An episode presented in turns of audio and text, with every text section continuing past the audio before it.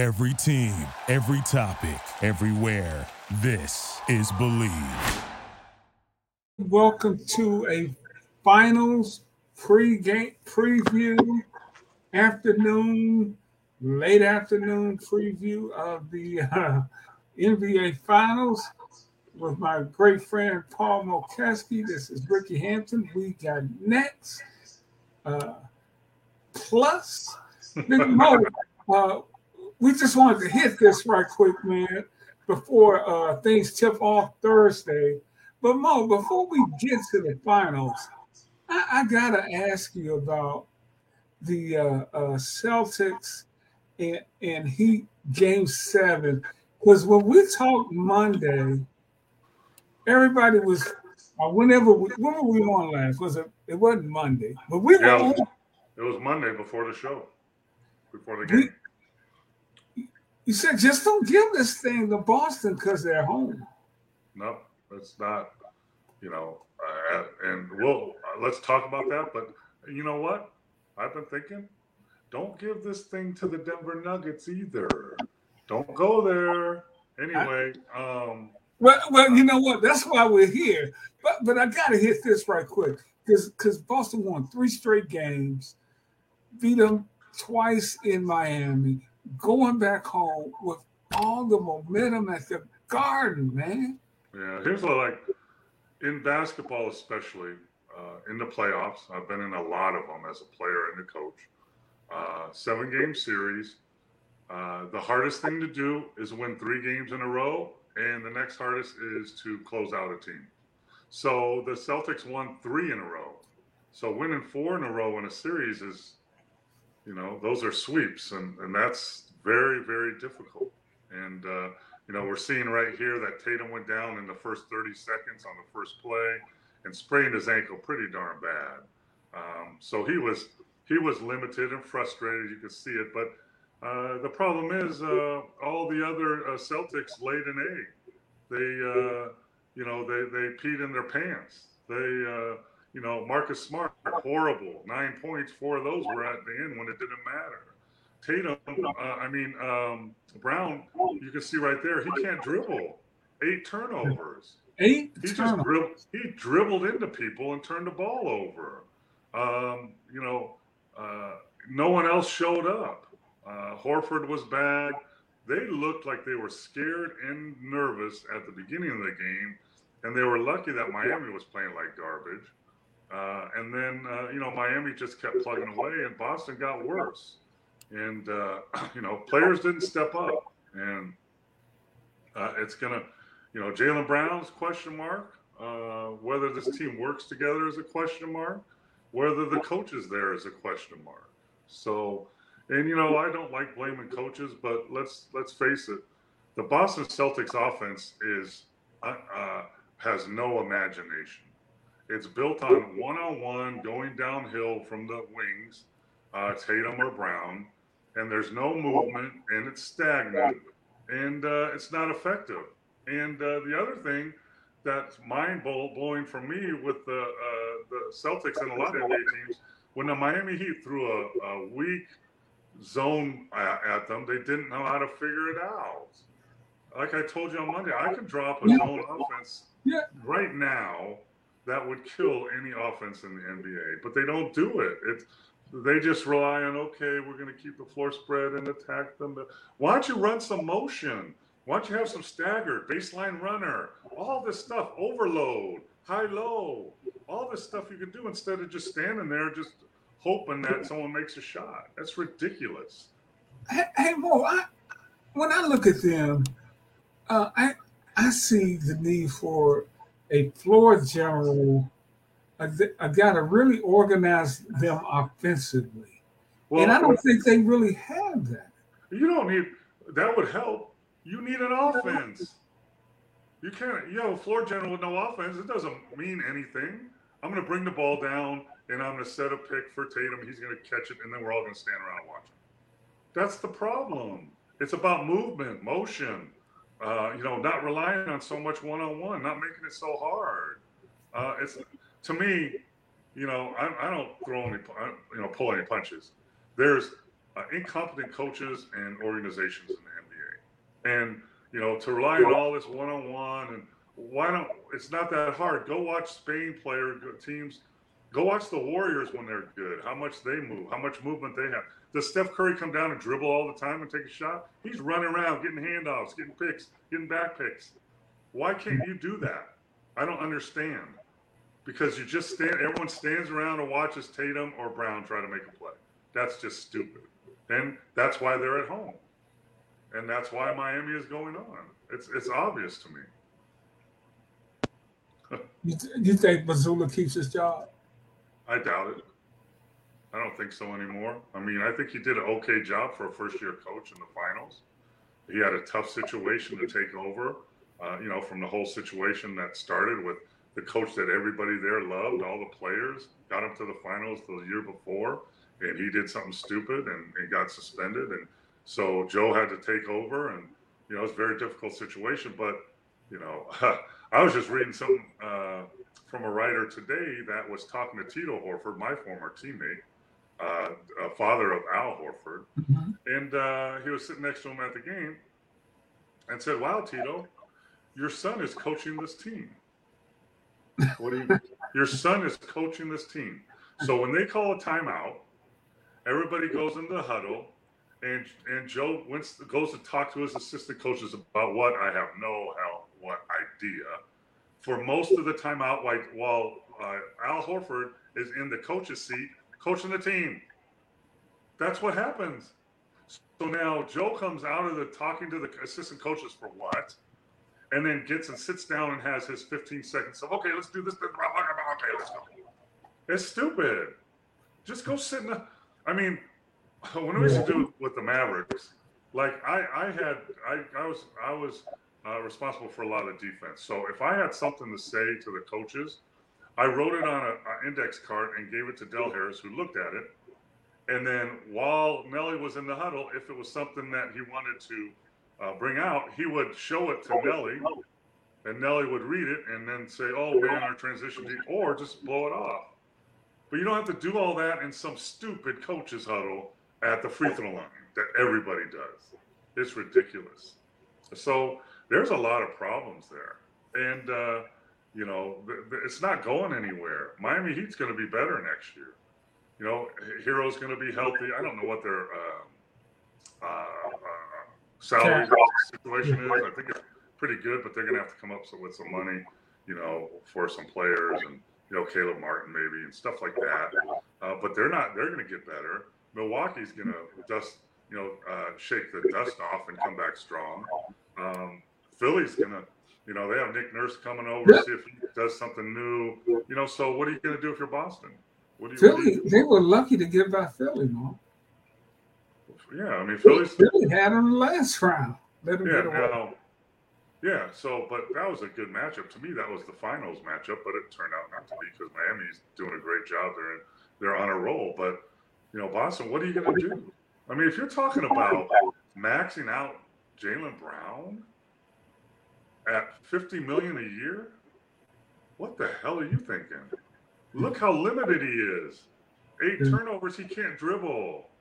He's, he's he, he what was he four for 21 something like that i mean what are you doing so you know either get another piece they also need uh they need to decide on a center so they, they either work with williams the third and get his offense better because he's truly the best defensive center they have block shots, rebounds, long, athletic, and young. So make a decision uh, on that. Uh, you know, Al Horford, instead of being a starter and playing 35 minutes, you're going to be a backup guy playing 15. You know, and thank you very much for your service. And then find somebody. If Marcus Smart's not the guy, then find somebody else. Yeah, half the price. And if Tatum's not the guy, go get two good players for Tatum. Uh, our, our, buddy Steve I mean, is checking in. Tatum, Brown, Jaylen Brown, not Tatum. Well, guys, are you live now? Yes, we are. We this is a special. Uh, uh, uh we got next plus. Uh, we, are just going to do a few minutes. We just really wanted to talk a little bit about uh, tomorrow's finals, but I had to get Paul's take on on Game Seven because he kind of saw it coming when it really worst. looked like Boston was in charge of that series after that. One of the worst performances of an NBA team ever in a game seven, especially at home. Period. End of story. It's terrible, embarrassing. I mean, and, and, and now what you just said about Horford leading the timeouts, that that's not a good look for Mazzulla. I mean, you want your players to have input. No, now running the damn team. yeah, now now there's there's that happened. That that's not all bad. So if you talk to your assistants, you got a minute and a half. You have 90 seconds for a timeout. That's what you have, right? 90 seconds. So for the first 30 seconds, you go and talk to your coaches. What should we hit on? And in those 30 seconds, one of your veterans can sit in your chair and have a say. Good. But then after that 30 seconds, he gets out of that chair. You sit down for a minute of the timeout that's left and you to tell them what you want. It's not the other way around. It's not Al Horford sits in that seat for a minute and 15 seconds and you sit down for 15 seconds and you're, and you're rushed out of the huddle. That's two different things. So, I mean. And, and, and, Paul, I, I just don't think, I don't think that's a good look for him after everything that's transpired to, uh, to see that. Um, I, I never, like I've been in this business a long time, and there's some uh, some some head coaches that give leeway to assistant coaches, and, and that's good. Uh, but some go like I've seen benches in the NBA where there's a last second play and there's an assistant coach drawing it up instead of the head coach. Maybe because he's the offensive guy. I don't care if you're the offensive guy. It's my team. I'm drawing up whatever play we decide on, not you. You're going to be held responsible yeah. Win or lose, they're not going to come looking for the assistant coach. Nope. they're coming to look and for it, you. And it's a bad look for everybody and the players. Why is this guy drawing up the last play? Right. But Paul, that brings me uh, uh, uh, to another quick point because when you're coaching a team, you definitely want input from your assistants and your players. But at, at the end of the day, man, everything comes back to you. How do you weigh th- their input with what you want to accomplish with your team, knowing that you're ultimately responsible? All the input from your assistant coaches and your players and scouting staff should be done in the video room, in the locker room, and on the practice court and uh, at the shoot around and the only input you want from those coaches and or those players during a game is very short. Hey, hey, if I'm a player and I and I know and I go to you, you're the head coach, and I go, hey, coach, uh, they're double teaming me from the bottom. You know, if if I can kick it out quicker, we can swing the ball. Great, done. Nothing, no more. Don't need any more. If you're an assistant coach, if I'm an assistant coach, hey, coach, Rickey, uh, let's throw let let's try and throw the zone at him a couple times here out of this timeout and see how that works. That's it. That's all the discussion you need. Yeah. All the other stuff is done in video rooms, meetings, and on the practice court. Yeah, that makes that, that makes no, that makes perfect sense. Uh, Tell your son to watch this this back. yeah, because you because you're trying to process. It's too much. And, then you have all these voices. The, the biggest headache, and you watch it, watch. So after a timeout, when it's when it's split up, right, and people are leaving, and uh, there's all these assistant coaches talking to certain players as they go on the court, right? Yeah. That's a distraction to me. And you know what? If I'm a head coach, I don't know what they're saying. What are they saying? I just said we're going to switch pick and rolls, and maybe you're saying, hey, you know, screw that. Let's just stay with your guy. You know. Steve says when I'm drawing a play, when drawing up a play, I sometimes see cameras catch the play. Do other teams catch plays? Uh, uh, you know, Steve, that's a great question. But at that point, it's too late. Now, um, in today's NBA world, you can have iPads uh, behind the bench. You never used to be able to do that. But the fact is, um, in, especially in the playoffs, even in the regular season, all teams know all the other teams' plays. That's all. That's a given. You know, so maybe getting a glimpse of of how, uh, you know, that's why when you see like a, uh, an opponent player sticking his head in the huddle or trying to listen to the head coach. They're trying to get one little thing uh, that that can help them. Uh, so uh, yeah, if, if if it was live, but at that point, uh, you know, you have 15 seconds. Your your coach is already um, your coach is already um, t- told the players in the timeout. And if you're gonna at the last five seconds, you're gonna say, "Oh, by the way, they're gonna run the this," but you're gonna mix them up more than they'll help them. Yeah, yeah, yeah. I, I, I, believe that. That's a great question, though. It's a good question, and you know, uh, let me answer. So, Steve, if I'm I'm an advanced scout, which I have been, so you know what I'm doing. So if they catch that play, uh, and I'm on the airplane after the game, and I'm watching that feed, and I can see that play, then then I can put that in my scouting report for the next game. Absolutely, no question. Hey, uh, Steve, I saw Don Nelson throw his fish tie at the cat. Mo, did you ever talk to him about the, the fish ties? What what was that about? I know. What, what do you mean? I was in the middle. Of what are you talking about? So the fish tie was Don Nelson was um, uh, protesting that the NBA was making him do certain stuff because Don Nelson had a deal with Converse. So during the game, he wore Converse uh, plain black tennis shoes, you know, kind of like the referees wear with the Converse logo on them. He had a deal with them. Well, they the league said you can't do that. You will be fined. So instead of wearing different shoes, what he did is he put tape over the logo. So it had a big X of tape over the logo. Everyone knew what the logo was. And the, the other thing, there was a company, a small company in Milwaukee, that that's what they made. They made fish ties. There was two brothers. I know them. I met them, played golf with them, and they started this little company. And Nelly, uh, they gave Nelly a couple ties, and Nelly wore one, and I think we won the game. So uh, you know, I'm gonna wear a bass or a striped trout or you know, and uh, and it just took off. I mean, I think a year later they sold that company for millions of dollars. wow! I hope I hope Nelly got his cut. Man. Nelly got a cut of everything. Nelly got a cut of everything.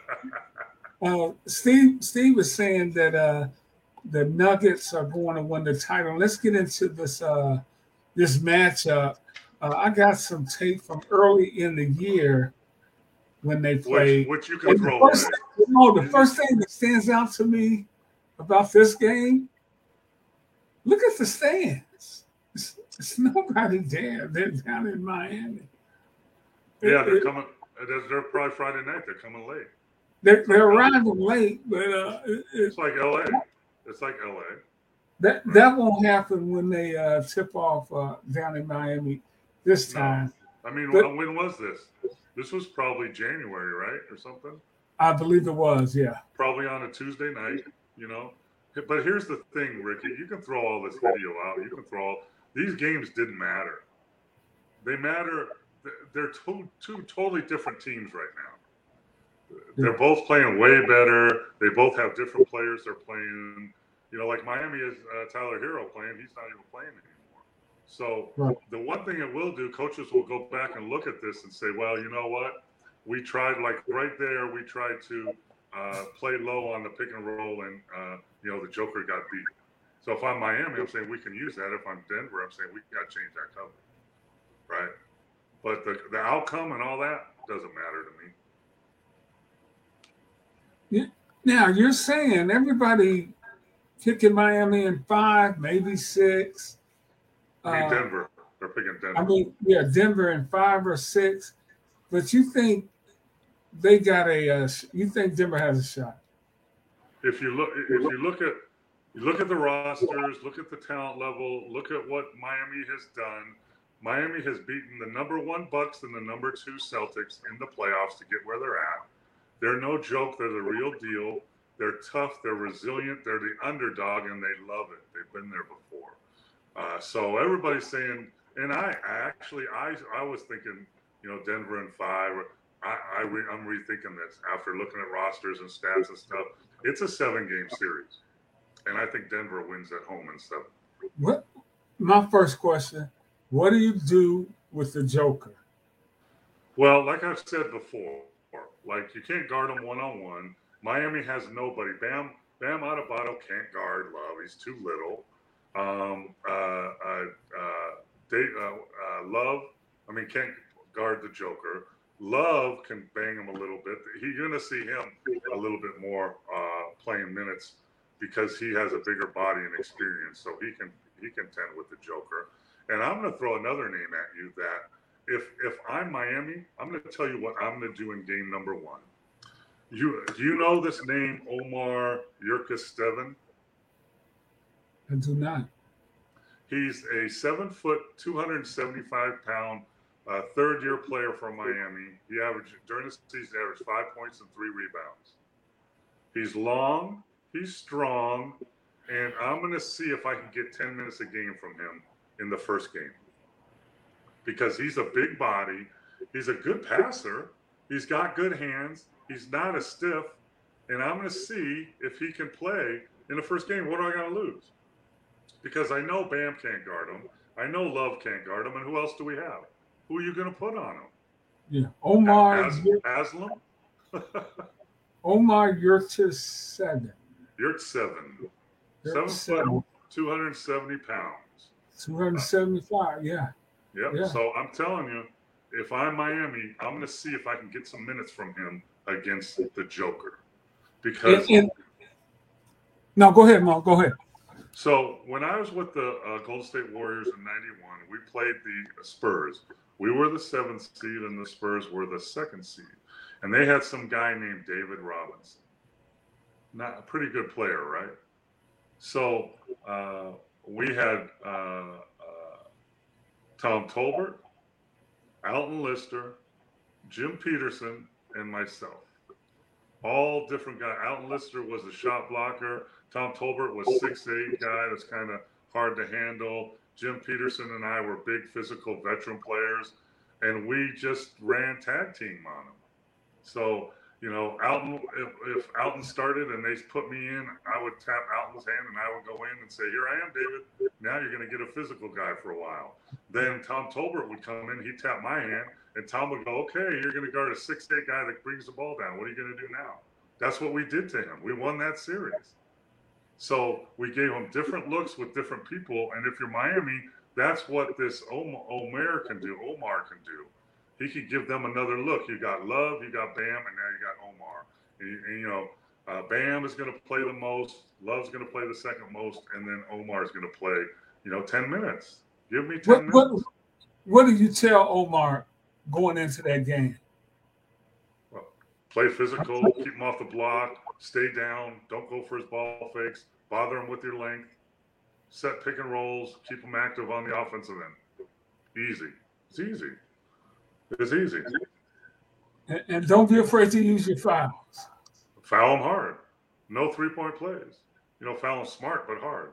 And now, if I and if I'm Miami right now, I'm having Haslem show him how to foul correctly. Right. so I mean, if if you want to win, that's what you have to. You got to think. You have to think. You have to use your assets. Use your assets. How many assets do you have? Right. I've never heard anybody say foul correctly. You got to explain. Well, if if I'm going to foul you hard, and I'm going to make a non-basketball play, and you're going to get a flagrant one, you're going to get free throws and the ball out. That's not smart. If I'm going to foul you hard, and I'm going to make a play on the ball, and I'm going to get your arm or your upper wrist or whatever, and you're not going to get a shot off, that's fouling correctly. There's no flagrant one. Okay. That's that's that, that's like people aren't taught that. Why? You know, I'm not. I'm gonna. You're not gonna get a three point play against me, but I'm not gonna get a flagrant one either because I'm gonna be smart about it. Gotcha. And you got to do. You know what Nell used to say? Do your work early. You got to do your work early. So when uh, Kareem or Moses or McHale or Parish or Elijah or any of those guys are coming down the floor, I would meet them around half court. And then I would bump them and, and ride them a little bit, just guide them. I'm not. I'm just going to guide them, maybe a foot or two off where they want to be. But if I wait for them to come to me into the paint, it's over. They're controlling the situation. So do your work early, Omar. that's I mean- interesting. That's that's something to keep your eye out for too. I just think, Rickey. So if you're the Joker, right? You've had a free reign, right? You can bring the ball down.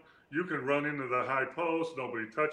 What if, okay, for the next five minutes, Omar meets you at half court and is bumping you a little bit, just in your shit. Okay, where are we going? I'm, I got you know. I'm not fouling you, That's that's what Dwight Howard did to him.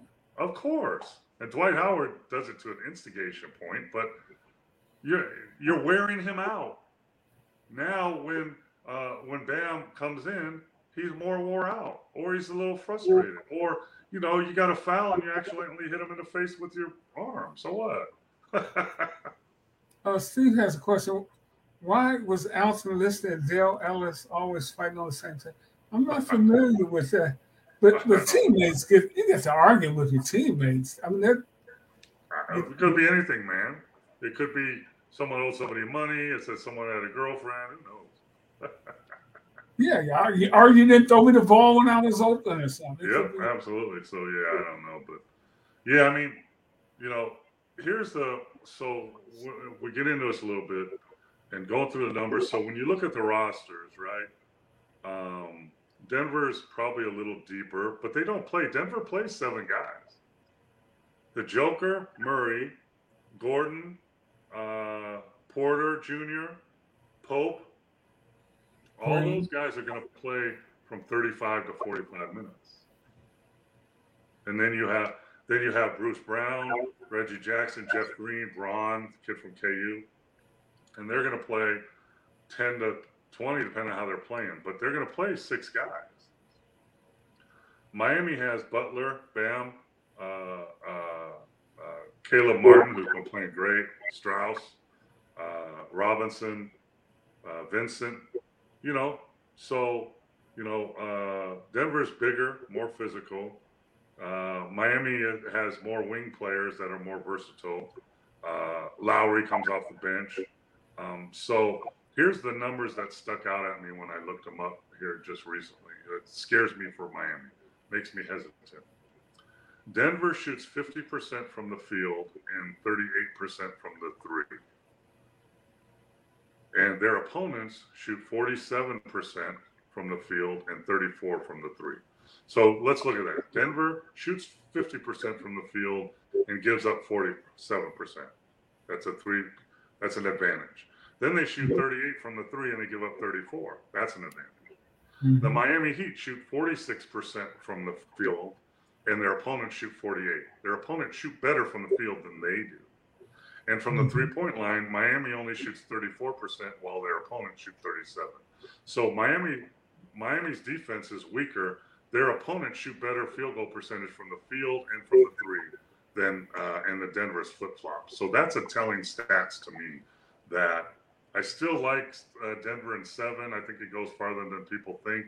But those those numbers that have been carried out over almost 100 games now are going to play and you know you know the, if you play the odds the odds are the team that shoots better from the three and from the field usually wins the game over the team that lets their opponent shoot better uh, Hey, hey, both positions Steve has a great comment here, uh, talking about the a- a- a- altitude that uh, uh, Miami's going to have to deal with. Yeah, I mean, there's a, there's the flight uh, and altitude that we saw the Lakers had to deal with that everybody has to deal with. Uh, Miami's younger than the Lakers; they're more adaptive, and it's not it, it doesn't accumulate over you know for Game Five. It's uh, it's in and out. So you, you you go to you go to Denver and you play in altitude, right? You're there for four days. Then you go back to Miami and you play at, at sea level. Then you go back and play for two days in Denver at, at altitude. Then you go back to Miami and you play at sea level. And then that last game in the altitude in Game Seven. The Game Seven, if they if if it goes like I'm thinking, and you you know what, I haven't been right very much on any of my playoff picks. I don't know. Mike. You, Yeah. you called that one the other night with Boston. Yeah, but if it go if it goes seven, like it, I think it could, Game Seven could be another blowout. Except this time Denver would blow out Miami. Yeah. yeah. Hey, Mo, t- today, uh, 19 years ago today, this play happened. Hamilton trying to get free of Miller on the baseline. Gave it right back to Wallace. O'Neal blocked it. Four on the shot clock. I don't know if Phillips knows that. He lost the handle. Tinsley, Reggie Miller. And it's blocked again. Oh, what a block! How did Prince get there? What a That's Tayshaun Prince's famous block in 2004 against the Indiana Pacers as the Pistons were on the way to winning the uh, uh, NBA title. But Mo, look at the score. 60, Yeah, because because it's the the broke ass Detroit offense. 69 to 67. Mo, that's a halftime score these days. yeah, but okay, so uh, you know that was a defensive whatever, and guess what? You know that block. Guess who else had blocks like that? LeBron James had blocks like that. Uh, uh, Kobe Bryant had block. That started that behind a come from behind block. But so okay, so you're taking that. Okay, Mr. Writer, Mr. Journalist. Okay, what were the rest of the scores in that series? They, they were all very similar. I, I covered that series. They, So They were what were all- they? What were I, I don't remember the scores. Yeah, I mean, uh, to me, They were I mean, all. what- what- I'll look them up right quick. But they what were year all was that? What year was that? 2004. But but Mo, how did we get from? And those were intriguing basketball games, even with those low scores. Uh, uh, how did we get from that in 20 years to where we are today? Yeah, but that's that's not indicative of what the game was like back then. That that's not indicative, right? Yeah, I, I, I think you're right there. I mean, so you know, But that that was a slugfest series. Yeah. So number one, back then, if you look at if you have the box score of that game, I bet even with Reggie Miller, I bet uh, Indiana didn't shoot more than 15 threes, probably 12. You have a box score? I'm looking it up right now. Uh, So in today's game, uh, NBA teams shoot 35 to 53s in a game. One team. I bet back then, I bet the total free, three pointers in that whole game was 20. I bet. uh, I'm looking it up, and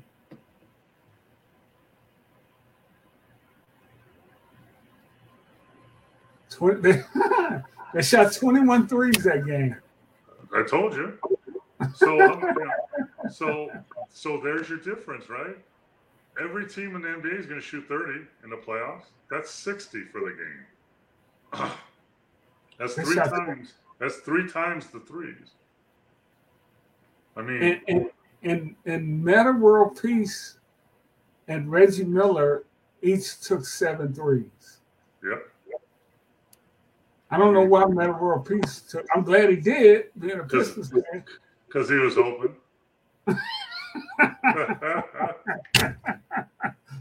Hey, there's a reason, son. There's a reason you're open. There's a reason you're open, and you know, well, I'm open, coach. I wanna, you know, So, so this was that series.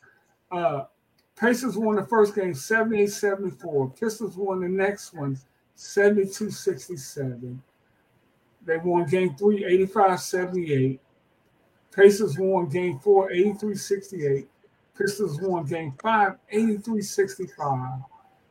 And 69 65. okay. What was the other series? Who else was playing? Who, who was This playing was the the final. I, I don't. This was the Eastern Conference Finals. The Look Pacers up, won. the, look up the. Western. Look up the Western Conference Finals. Okay, It and was probably it was probably the Lakers, right? Yeah, they went on to play the Lakers. Let's see, uh, It was probably the Lakers and the Spurs, the Lakers and Houston. Western Conference 2000, and that's when they had Malone and Gary Payton. So that was a slow down offense too. Western Conference, Lakers versus Timberwolves. They beat the Timberwolves. That was K, that was KG, right? Sam Cassell.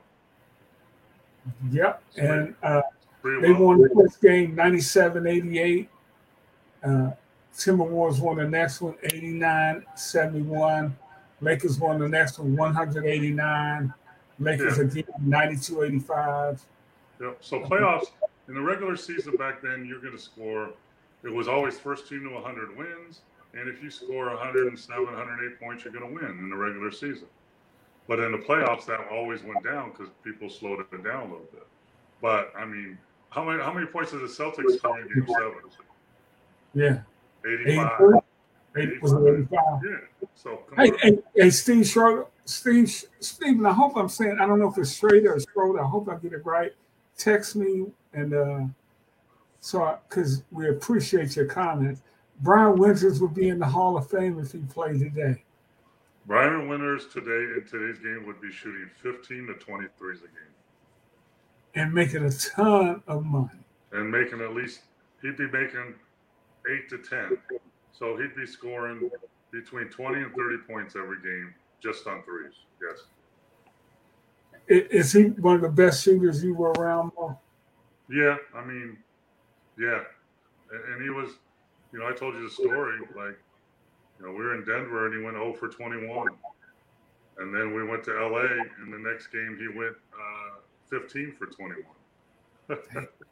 and the report I sat next to the reporter said, What? You know, you shot 0 for 21 last night and now you come back and shoot 15 for 21. What were you thinking when you're shooting 0 for 21?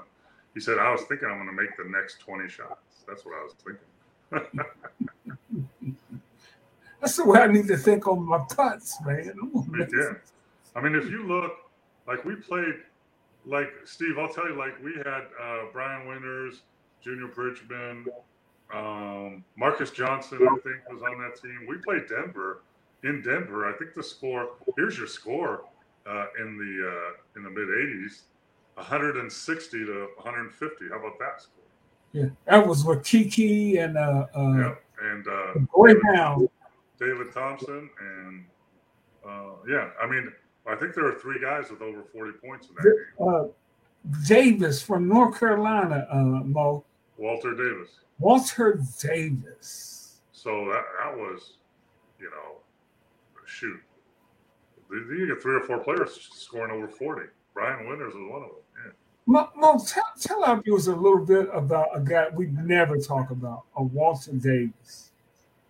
Yeah, I mean, Walter Davis, you know, they called him the Greyhound because he could run for days, really athletic, you know, very skilled. You know, there's a lot of, I mean, who, anybody talk about David Thompson anymore? David Thompson, Skywalker, jump, jump out of the gym. You know, he he's the one that he was competing with Ice Gervin for this uh, scoring championship, and he scored like 53, and you know that same day, and Gerv had to score like 45. Three or. You know, to get the tie, something like that. Yeah, just so many great players have come through the league, and we've talked about it before. That's why the, the whole thing, the greatest of all time. I mean, There is Mo, give me any of those guys on my no, team. there's, there is no, you can't. There's no goat. You can have that's an argument, right? You can't, you can't compare. I mean, and if you go by numbers, it's Wilt Chamberlain. You can't argue that's not Wilt Chamberlain. I don't care where when he played. He can't help when he was born. I don't know who he played against. I don't care. He scored 100 points. He's, he scored over 60 points 125 times. That's and everybody combined for the whole 75 years, it's 40. Everybody in the whole ever played. So, you know, come on, you just but you can't. I mean, that's why. And there's no, um, there's no, uh, uh, uh, what is it? The the mountain of whatever, where there's five guys. Mount, Mount Mount Rushmore. Rushmore. There's no Mount Rushmore. You could you could have like top ten of all time, right? So you know it'd be uh, uh, Wilt, MJ, Bird, Magic, LeBron, probably Kobe. Um, you know, a few more in there. You know, so that's what that's that's a better argument. Yeah, yeah. Uh, Alex English. I don't. I don't remember. I don't remember English being in uh, Milwaukee. Was probably early on. I mean, you know, probably early on. Who knows? Yeah, I'm gonna they trade to. him. They trade him probably for uh, a refrigerator and a washing machine or something you know, for the Mecca, you know, because they need to wash the uniforms. Um, hey, Mo, we're- we're gonna get out of here, man. Uh, but this was great. I mean, I just wanted to spend a few minutes uh, talking about tomorrow and looking back on Sunday and, and just kicking it with you. Any final So- thoughts? And what Yeah. should people watch for uh, tomorrow? So tomorrow night, um, the Miami Heat played Monday, correct? Yeah.